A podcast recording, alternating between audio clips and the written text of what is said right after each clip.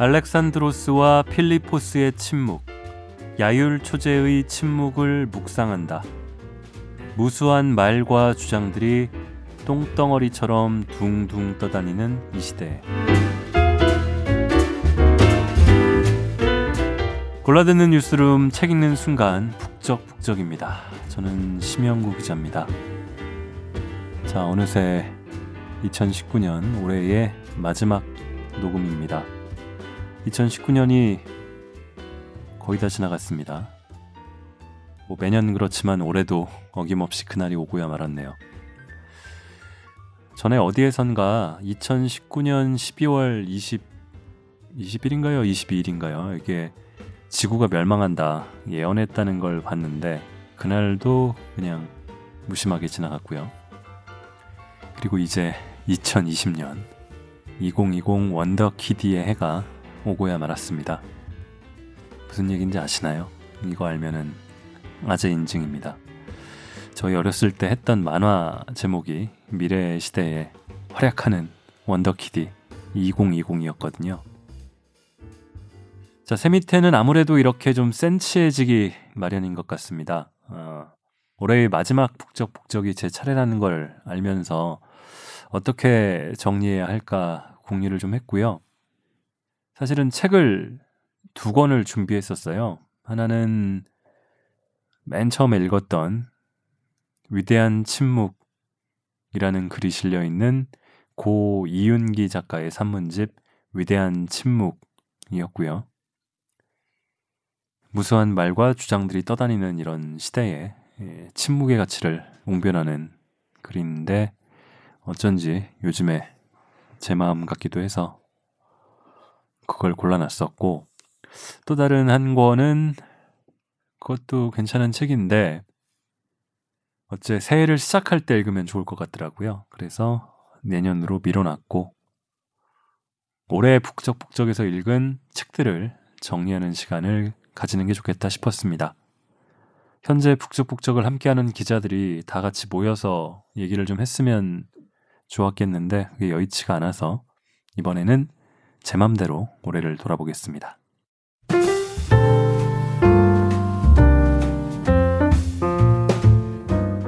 자, 당신의 북적은 아니고 올해의 북적이겠습니다.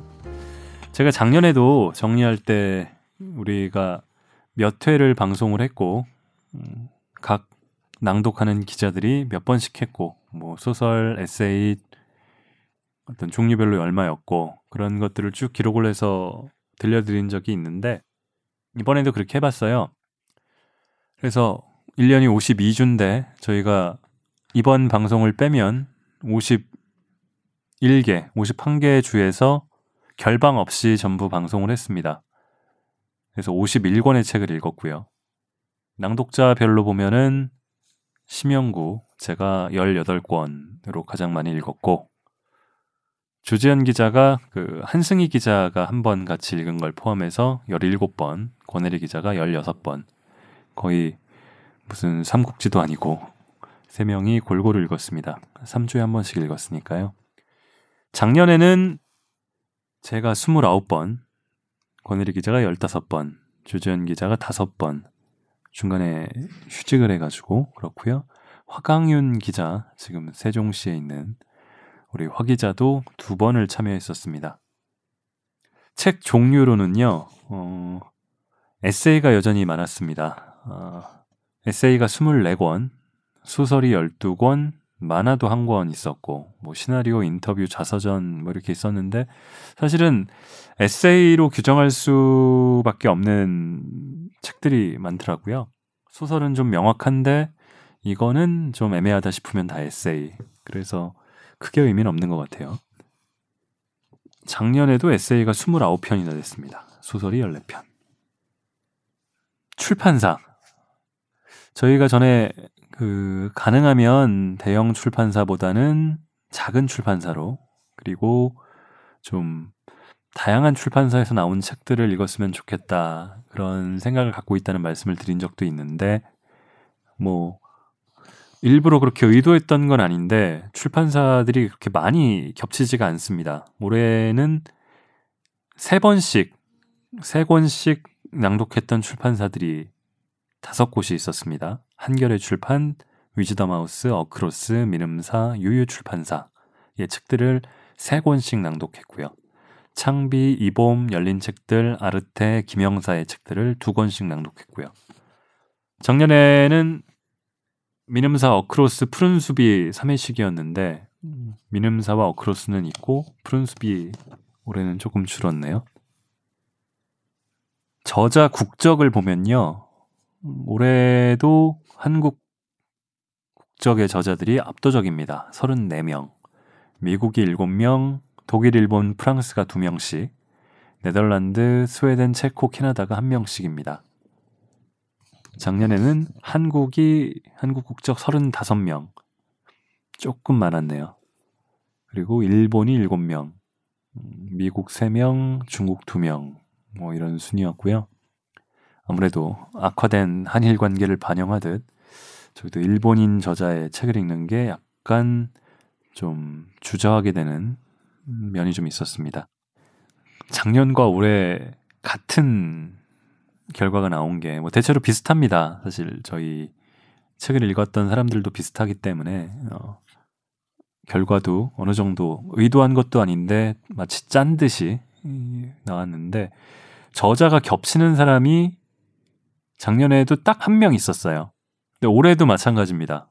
그러니까 저희가 51권을 읽으면서 49권은 전부 다른 저자의 책들을 읽었고 딱 두 권만 같은 저자의 책이었어요. 작년도 그랬거든요. 작년에는 회색인간을 썼던 김동식 작가의 책을 저희가 두 번 읽었는데 권혜리 기자 한 번, 저 한 번. 올해는 올해도 마찬가지로 한 작가의 책을 저 한 번, 권일희 기자 한 번. 책은 다른 책이죠. 이렇게 읽었습니다. 그 저자가 누구인지는 이렇게 따져보면 올해의 저자가 아닌가 싶은데 누군지는 조금 뒤에 말씀드릴게요. 자, 저희가 또 하나 살펴봤던 게 출간일과 낭독일의 차이를 살펴봤었습니다. 어, 이거는 무슨 얘기냐면 출간 시점과 저희가 낭독했던 시점이 얼마나 차이가 나느냐. 그래서 이 차이가 적으면 적을수록 출간되자마자 읽은 게 되잖아요. 작년에는 사실 굉장히 빨리 읽었던 책들이 있어요. 출간일과 낭독일의 차이가 최단이었던 책이 9일이었던 책이 있습니다. 그러니까 출간 날짜가 뭐 1월 1일이면 1월 8일 날 낭독을 해버린 거죠. 굉장히 성미 급하게 읽어버렸는데 말이 칼이 될 때와 아침엔 죽음을 생각하는 것이 좋다. 1월과 12월에 읽었던 책들인데 이렇게 서둘러서 읽었었고요. 근데 올해는 아무래도 3주 텀으로 하다 보니까 어, 그 차이가 좀 있었던 것 같은데요. 그 간격이 훨씬 길어졌습니다. 가장 간격이 짧았던 책은 박막래 유튜버, 박막래 유튜버의 박막래 이대로 죽을 수 없다. 5월 31일에 출간됐는데 6월 30일에 낭독을 했습니다. 31일 차이였고요. 가장 길었던 거는 가장 직전에 자기 앞에 생 2003년에 출간된 책인데 2019년 12월에 낭독을 했으니까 6,075일이었습니다. 아, 이걸 빼먹었네요. 저자의 성별이 작년에는 남성 저자가 좀 많았어요. 남성 34명, 여성 13명, 섞여 있는 게 네 권이었는데 올해는 남성 25, 여성 26 거의 비슷했네요.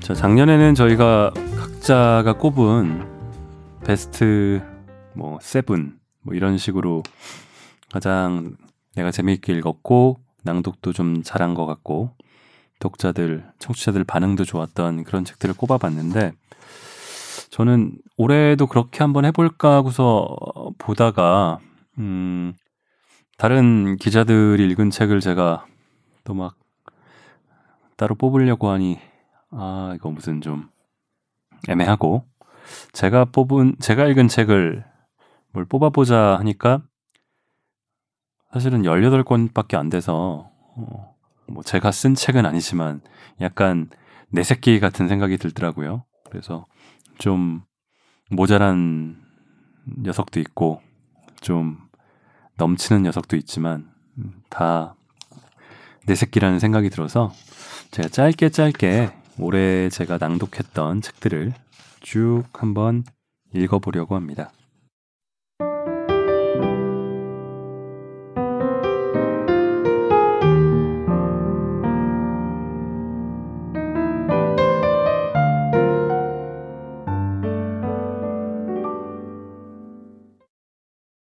사랑하는 사람의 눈길을 보고 그를 더 사랑하게 되듯이 우리는 나를 존중하는 상대방을 보고 그를 더 존중하게 되고 나를 존중하는 법률을 보고 그러한 법의 지배를 기꺼이 감내한다. 그 과정에서 우리는 궁극적으로 나를 더 깊이 사랑하고 관용하게 된다. 따라서 우리는 존엄하고 아름다우며 사랑하고 사랑받을 가치가 있는 존재인 것이다.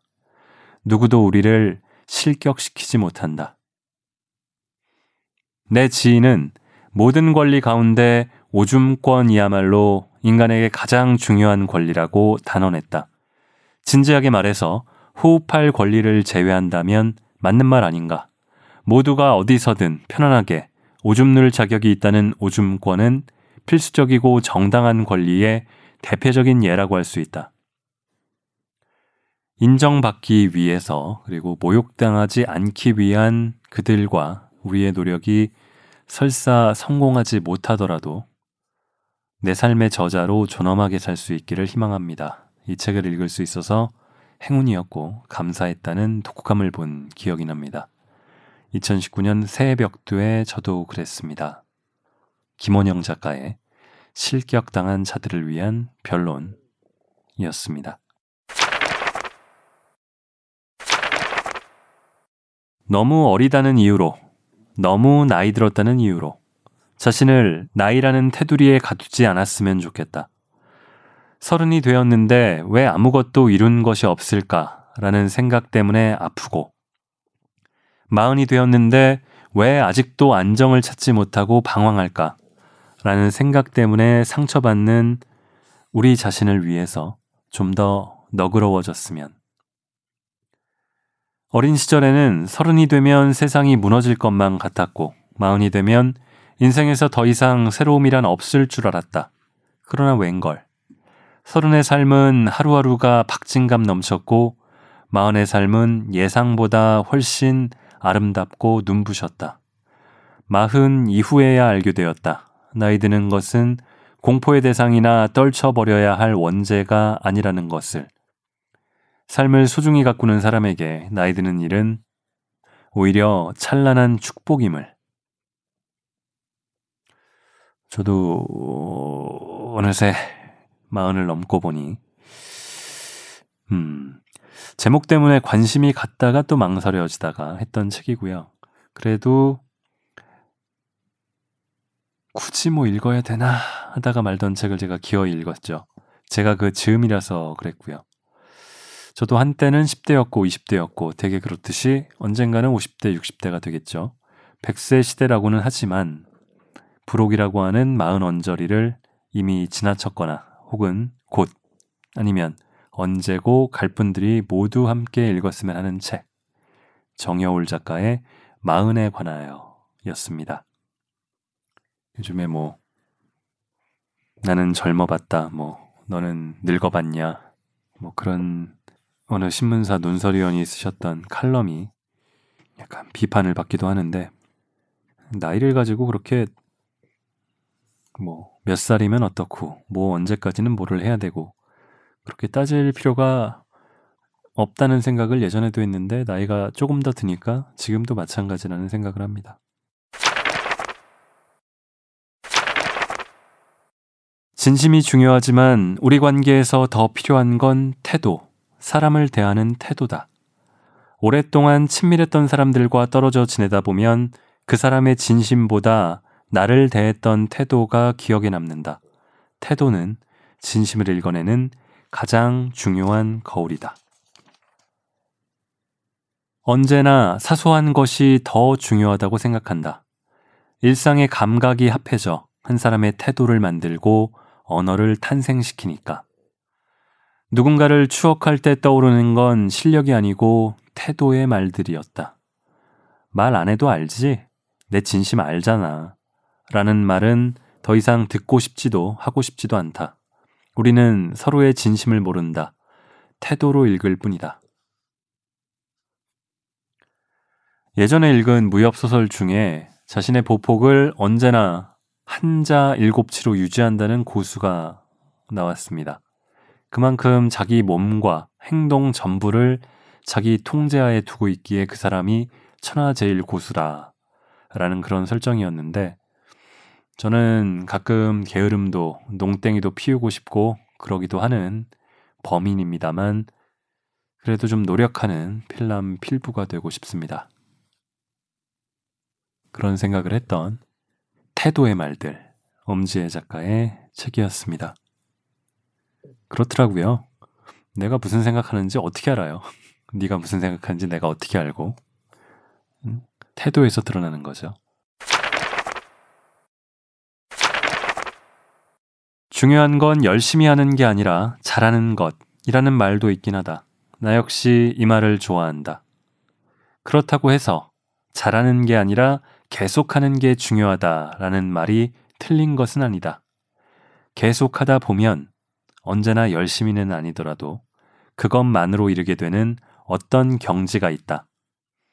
당장의 자람으로 환산되지 않더라도 꾸역꾸역 들인 시간이 그냥 사라져 버리지는 않는다. 책임감만으로 이루어진 삶은 결코 원하지 않지만 아무 책임도 질 필요 없는 삶은 더 나쁜 것 같기도 하다. 어디를 가도 따라다니는 책임이 그렇게 나쁜 것만은 아니라는 생각을 하게 되었다. 자, 여기서의 꾸역꾸역. 저는 굉장히 반가웠어요. 이 책을 읽으면서. 왜냐면 저도 이 얘기를 많이 쓰거든요. 산뜻하거나 쿨하거나 세련된 이미지는 아니지만 우공이산처럼 미련하고 어리석어 보여도 꾸준히 해나간다는 어감이라고 저는 해석을 합니다. 저의 일하는 마음은 한마디로 꾸역꾸역이었는데요. 재현주 작가의 일하는 마음을 읽었었습니다. 어떻게 그리 많은 사람이 그토록 많은 오해를 할 수 있을까? 어떻게 대부분 침팬치보다 점수가 낮을 수 있을까? 눈 감고 찍느니만 못하다니. 오답은 체계적이었다. 지식이 적극적으로 잘못되었을 때만 가능한 일이다. 그는 거의 틀림없이 반둔두를 떠난 적이 없을 테고 장담하건대 문맹이었을 것이다. 통계를 배우거나 세계와 관련된 사실을 외운 적도 당연히 없을 것이다. 하지만 용기가 있었고 비판적으로 생각하고 극도로 긴장된 순간에 날카로운 논리와 완벽한 웅변술로 자신을 표현할 수 있었다. 그의 사실 충실성이 내 목숨을 살렸다. 그가 그런 상황에서도 사실 충실성을 실천할 수 있다면 그보다 교육 수준이 높은 이 책을 읽을 만한 사람이라면 말할 것도 없다. 세계에 대한 이해를 앞세우고 또 그래프가 다소 많이 나와서 약간 당혹스러울 수도 있겠지만요. 저도 그랬고요. 사실은 소박하고 진솔한 노 학자의 차분한 강연을 듣는 것 같아서 좋았습니다. 젊은 시절 아프리카에서 겪은 모험담은 생생한 모험담은 보너스고요.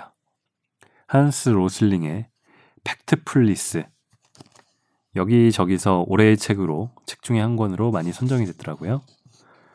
재밌게 읽었습니다.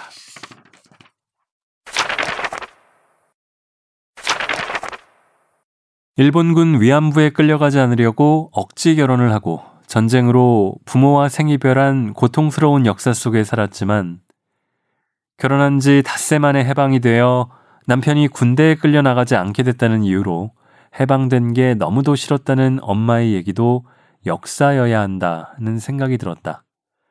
객관적인 역사와 엄마가 체험한 역사는 달랐지만 주관적 체험이 지닌 신선함이 있었다. 작가는 왜 이 만화를 그리게 됐을까요?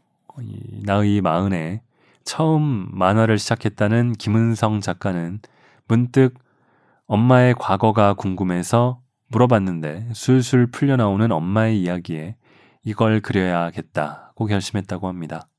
작가의 말에 이런 대목이 있습니다.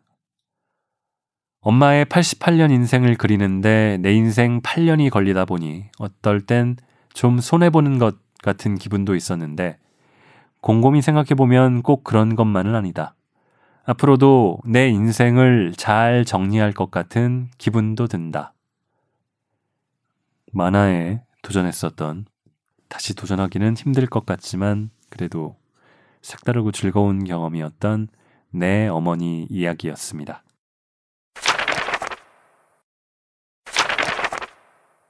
삶과 죽음을 재수나 운에 맡겨선 안 된다.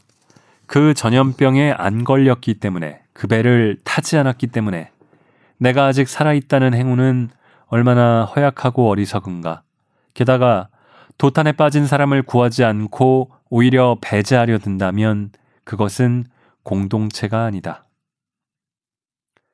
자, 작년 9월 메르스가 3년 만에 다시 발병했을 때 2015년에 아픔을 겪은 이후라서인지 초동 대처와 방역에 성공했습니다. 우리 사회도 말하자면 한 걸음 나아간 거겠죠. 하지만 피해자에 대한 우리의 시선, 그를 배제하고 어쩌면은 비난하기까지 하는 냉랭한 그 시선의 온도, 조금이라도 올라갔을까요?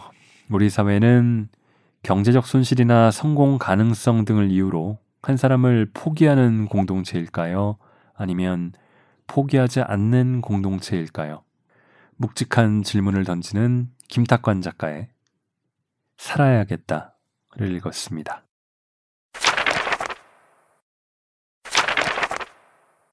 우리는 1963년 4월 초 동교동으로 이사를 왔다. 어느 날 국회에서 귀가한 남편은 두 개의 문패를 내놓았다. 김대중, 이희호. 영문을 모르는 나는 어리둥절할 수밖에 없었다. 우리 대문에 당신과 내 문패를 나란히 답시다. 가정은 부부가 함께 일어나가는 거 아닙니까? 부부는 동등하다는 걸 우리가 먼저 모범을 보입시다. 남녀가 유별하고 남편을 하늘이라 믿고 따르라고 가르친 그 시대에 더욱이 시어머니를 모시고 살면서 며느리 문패를 단다는 것은 가히 혁명적인 발상이었다. 이러한 날들이 얼마나 남아있을지는 모른다. 그러나 지금까지의 삶에 감사한다. 길고 험한 고난의 길이었지만 남편과 한 몸이 되어 서로 믿고 의지하며 굳건히 잘 걸어온 날들이었다. 인구의 절반인 여성이 차별받지 않고 동등한 인격체로 인정받으면서 그 능력을 마음껏 펼칠 수 있는 세상이 오기를 대한민국이 강자가 약자를 배려하고 보듬어 안아주는 따뜻한 사회가 되기를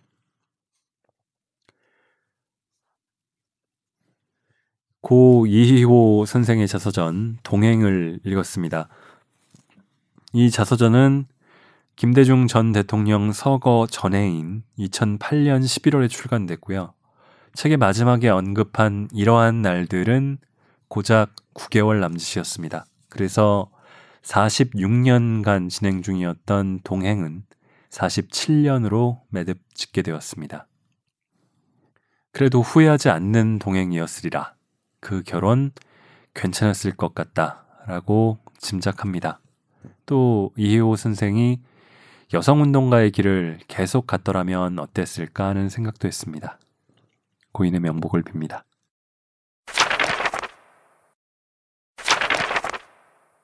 할매, 왜? 괜찮아. 안 죽어요. 내 말의 의도를 아는지 모르는지 할매는 별말 없이 천천히 자리에서 일어선다. 나는 진료실을 나가는 할매의 뒷모습을 보며, 오, 아직도 이 말이 먹히네. 라는 유치한 생각을 한 것 같다. 그런데 무슨 일일까?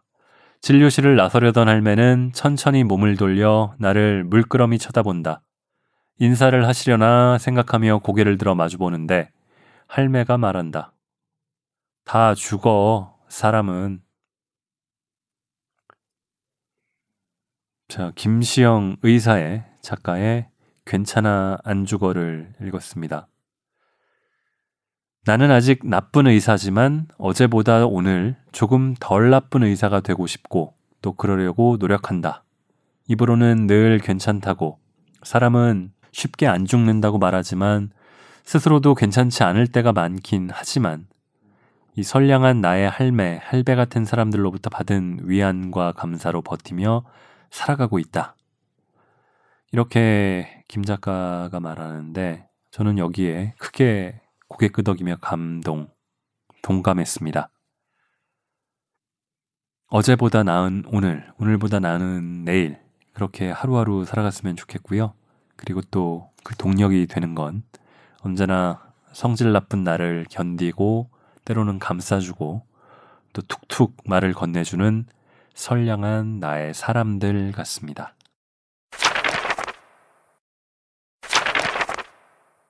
아들, 딸과 같은 수많은 직장인들이 그 빌딩을 드나들지만 그 빌딩이 새벽 5시 반에 출근하는 아주머니들에 의해서 청소되고 정비되는 것을 의식하는 사람들은 거의 없습니다. 이분들은 태어날 때부터 이름이 있었지만 그 이름이 불리지 않습니다. 그냥 아주머니입니다. 그냥 청소하는 미화원일 뿐입니다. 한 달에 85만원 받는 이분들이야말로 투명 인간입니다. 존재하되 그 존재를 우리가 느끼지 못하고 함께 살아가는 분들입니다. 우리는 투명 정당이나 다름없습니다. 정치한다고 목소리 높여 외쳐놨지만 이분들이 필요로 할 때 이분들의 손에 닿는 거리에 우리는 없었습니다. 존재했지만 보이지 않는 정당, 투명 정당. 그것이 이제까지 대한민국 진보 정당의 모습이었습니다. 저는 이제 이분들이 냄새 맡을 수 있고 손에 잡을 수 있는 곳으로 이 당을 여러분과 함께 가져가고자 합니다. 여러분, 준비되셨습니까? 이정미 전 정의당 대표는 노회찬 서거 일주기를 맞아서 노회찬 정신이 곧 6411번 버스 정신이라면서 우리 정치가 한 번도 제대로 그 이름을 불러주지 않았던 사람들을 거명하고 권력 밖으로 밀려난 시민들을 정치의 한복판으로 데려오는 것이라고 한 인터뷰에서 말했습니다. 그 뭐 어떤 방식으로든 이 낡은 정치의 불판을 갈자면서 한참 노회찬이 설득력 있게 주장했던 그 오래된 미래가 실현되는 날이 언제고 왔으면 좋겠습니다. 노회찬의 진심을 읽었습니다. 매년 겨울이면 남극에 간다. 12월부터 이듬해 1월까지 따뜻한 남반구의 여름은 동물들이 번식하는 기간이다. 수천 쌍의 펭귄은 좁은 육지에 빽빽하게 들어차 둥지를 틀고 알을 낳는다. 그 기간 동안 나는 둥지 앞에서 기다리다가 부모 펭귄을 잡아 위치 기록계를 부착하거나 새끼가 얼마나 컸는지 무게를 재고 성장치를 측정한다. 내게 남극의 여름은 매일같이 펭귄에게 다가가 궁금증을 해결하려 애쓰는 시간이다. 다들 잘 지내고 있구나. 곧 돌아올 남극의 겨울을 잘 이겨내렴. 내년에 또 보자. 펭귄의 언어로 말을 건네진 못하고 대신 인간의 언어로 마지막 인사를 건넸다. 자, 42일을 보내고 남극을 떠나지만 남극이 다시 여름을 맞이할 때 작가는 돌아갑니다. 2019년 여름이 다시 오진 않겠지만 비슷한 듯 다른 다른 듯 비슷한 여름이 내년에 또 돌아오겠죠. 앞으로 석 달 뒤면은 이 작가는 또 남극의 여름에 펭귄을 보러 가겠네요. 분변을 뒤집었을 것만 빼고 다 부럽습니다. 라고 당시에 이 책을 읽을 때 여름에 남극의 펭귄의 여름을 읽었었는데 최근에 이원영 작가의 트위터를 보니까 또 남극에 가 계시더라고요. 부럽습니다. 다만 펭귄을 관찰하면서 또 펭귄의 분변을 뒤집어 쓰고 계시겠죠. 그건 안 부럽습니다. 해고는 살인이다. 라는 문구가 적힌 현수막이 도장 공장 옥상에 걸렸다. 해고는 살인이었으므로 그들은 죽은 자들이었고 해고자 명단에 오르지 않은 사람은 사한자가 되었다. 점거 파업이 한 달을 넘어갈 것이라고는 아무도 예상하지 못했다. 여름이 되면서 죽은 자도 산 자도 조금씩 미쳐갔다. 누가 먼저 나가 떨어지느냐의 싸움이었다. 걔 불쌍하다고 잘 봐주려고 했었잖아. 가난하고 머리가 나빠 보이니까 착하고 약한 피해자일 거라고 생각하고 얕잡아 봤던 거지. 그런데 실제로는 그렇지 않거든. 그 바닥에서 어떻게 싸우고 버텨야 하는지, 걔도 나름대로 경륜이 있고 요령이 있는 거지. 어떻게 보면 그런 바닥에서는 우리가 더 약자야. 자기나 나나 월급 떼먹는 주유소 사장님이랑 멱살잡이 해본 적 없잖아. 2010년대 가장 주목받았던 한국 작가라고 이름을 붙였던 것 같은 기억이 나는데 장강명 작가의 단편집 산자들을 읽었습니다. 살인 재판을 끝낸 뒤 맛있는 점심을 먹고 강간 재판을 마친 뒤 금목서 향기를 맡으며 산책을 한다. 내 아이들은 건강하게 자라고 다음 날이면 무자비한 학교 폭력 사건을 처리할 것이다. 세상이 평온하고 빛날수록 법정은 최소한 그만큼 참혹해진다. 큰 사람이 작은 사람을 학대하고 가족 구성원 중 누군가가 폭력으로 누군가에게 고통만을 안겨주고 있다면 그곳에는 더 이상 가정이라 불리며 보호받을 사적 영역이 존재하지 않는다. 폭력이 난무하는 곳보다 더한 공적 영역은 없다. 이 책을 읽으면서 가끔 이런 생각을 한다고 적었습니다. 우리 사회가 여러 방면에서 벌어지는 그야말로 한국스러운 상황 속에서도 그럭저럭 굴러가는 데는 그만한 이유가 있지 않나. 자기 자리에서 업의 본질을 끊임없이 성찰하고 되물으며 소임을 고민하고 실천하고 또 반성하고 그런 이들 덕분에 그러하다고. 이 책의 저자 같은 이들이 법이라는 엄중하고 무자비의 배는 때로는 불공정해 보이기만 하는 사회의 근간이 무너지지 않게 지탱하고 있는 거 아닐까 하는 생각도 했어요. 저도 그러려고 노력해야 할 텐데 라고 맺었는데 박주영 판사의 어떤 양형 이유를 읽었습니다.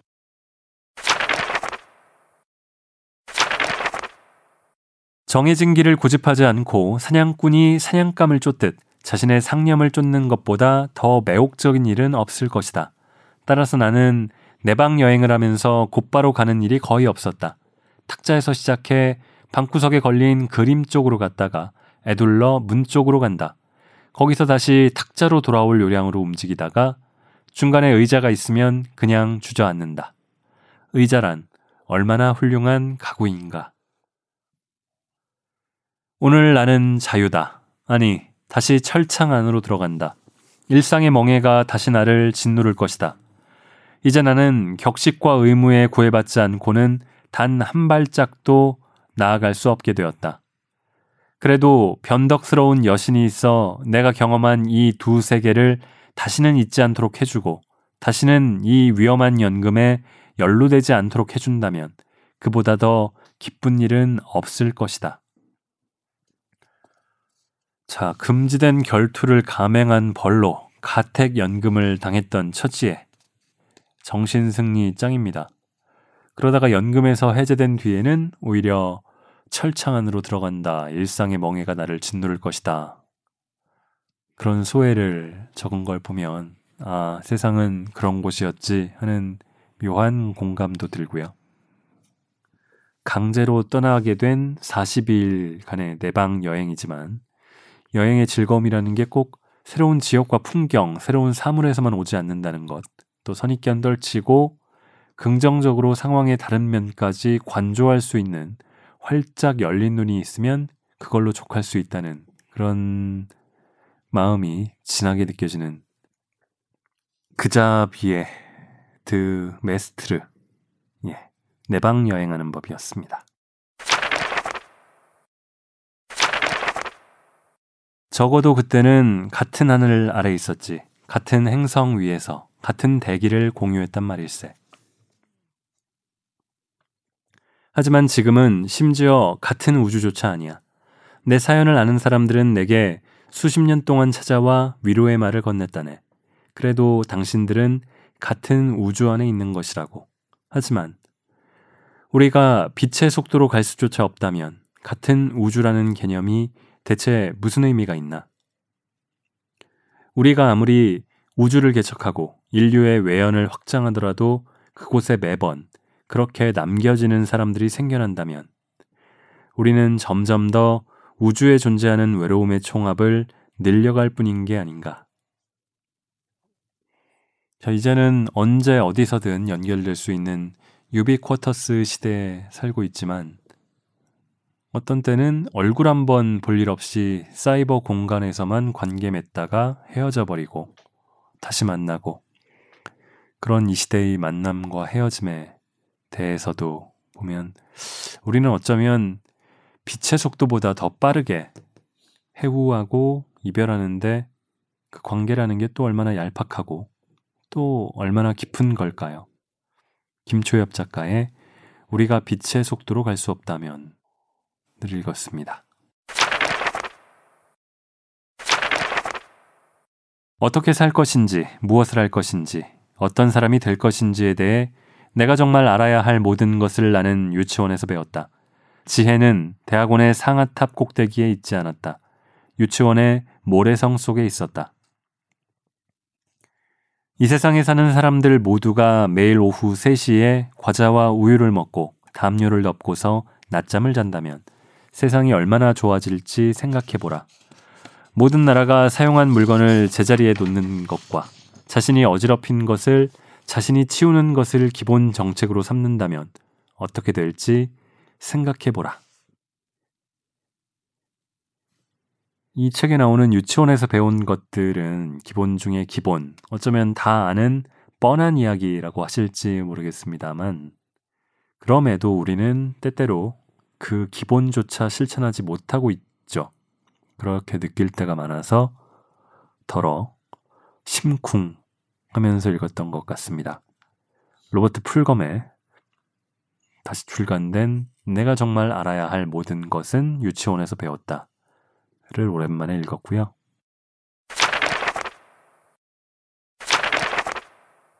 그래도 나는 안 될까? 너를 직접 만나려고 2만 광년을 왔어. 내 별과 모두와 모든 것과 자유여행권을 버리고. 그걸 너에게 이해해 달라거나 보상해 달라고 요구하는 건 아니야. 그냥 고려해 달라는 거야. 너한테 아무것도 바라지 않아. 그냥 내 바람을 말하는 거야. 우주가 아무리 넓어도 직접 하지 않으면 안 되는 이야기들이 있으니까. 그러니까 결국 하나에겐 지금 여기 이 입술밖에 없었다. 멀리 날아온 입술. 하나를 중심으로 공전하는 입술. 떠났다가도 돌아오는 입술. 오로지 한 사람을 위해 조각된 입술. 그 감정적인 입술이 가짜라고 말할 수는 없었다. 작가는 책 말미에 26에 쓴 소설을 36에 다시 한번 고치게 되는 건 흥미로운 경험이었다. 라고 털어놓습니다. 시간 여행을 하는 기분과도 좀 흡사하지 않을까 싶습니다. 저는 개정판을 읽었는데 언제고 구하기 쉽지 않을 것 같지만 그 절판된 전설의 초판도 읽어보고 싶습니다. 라고 적었던 정세랑 작가의 지구에서 하나뿐을 읽었습니다. 자, 마지막으로 제가 읽으려는 거는 올해 처음으로 읽었던 책입니다. 남의 축구는 거의 보지 않는 이 축구하는 여자들 머릿속에 뜨는 것들은 본인이 넣었던 첫 골, 본인이 경기 중 저지른 뼈아픈 실책, 우리 팀이 역전승하던 날, 우리 팀 유니폼 같은 것들일 것 같다. 그 속에는 오직 나 자신, 내가 속한 팀만이 있다. 축구와 관련해서 자신에게서 비롯되는 자신의 몸에 새겨진 경험들로만 꽉 채워져 있는 여자들. 오, 생각해보니 이건 이거대로 멋있잖아? Stoppage time. 멈춰있는 시간. 전광판의 시계는 멈춰 있지만 피치 위로는 시간이 계속 흐른다. 그 어느 때보다 밀도 높은 시간이. 앞으로 나의 축구도 그럴 것이다. 어떤 일이 기다, 기다리고 있을지는 알 수 없다. 원래 추가 시간에는 무슨 일이 일어날지 모르는 거니까. 하지만 축구와 함께 어디서든 즐거울 것이다. 무엇보다 김원빈은 추가 시간에 강하니까. 올해의 첫 책으로 읽으면서 제가 당장 어디 조기 축구에 기웃거린다든지 사회인 야구 같은데 참가하겠다고 다짐한 건 아닙니다. 다만 올해는 내가 좋아하고 그 중에서도 좀 더 몸을 쓰는 데 시간을 내자. 더 즐겁게 살기 위해 그런 마음을 먹었습니다. 새해도 북적북적 하세요. 라고 마무리를 지었는데요. 이 책을 읽으면서 올해 1월에 읽으면서 했던 다짐을 별로 실천하지 못한 것 같아요. 김원비 작가가 유일하게 두 권의 책을 올해 북적북적에서 읽었던 작가입니다.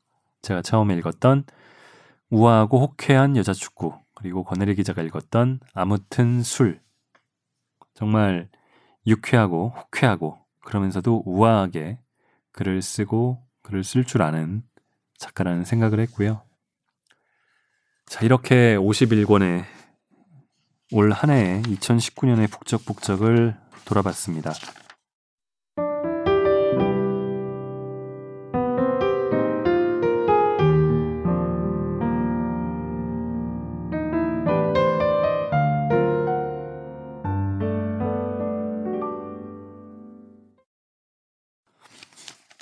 책을 쭉 다시 읽으면서 보니까 이 책, 이 저희 팟캐스트를 올해 내내 쭉 들으신 분들이 얼마나 되실지 모르겠어요. 저는 하나하나 읽을 때마다 그 책을 읽던 시기도 어렴풋이 떠오릅니다. 그 책에 우주가 펼쳐진다고 할까요? 책의 우주라는 제목의 멋진 대잠집도 있었는데요. 이 장대한 책의 우주에서 아주 조그맣고 보잘 것 없는 그래도 나름 소중한 티끌 한 점을 맡고 있는 저희들의 지난 1년은 계속 꾸준히 들어주신 여러분 덕분에 가능했습니다. 올 한 해 감사드리고요. 내년에 다시 뵙겠습니다. 새해 복 많이 받으세요. 고맙습니다.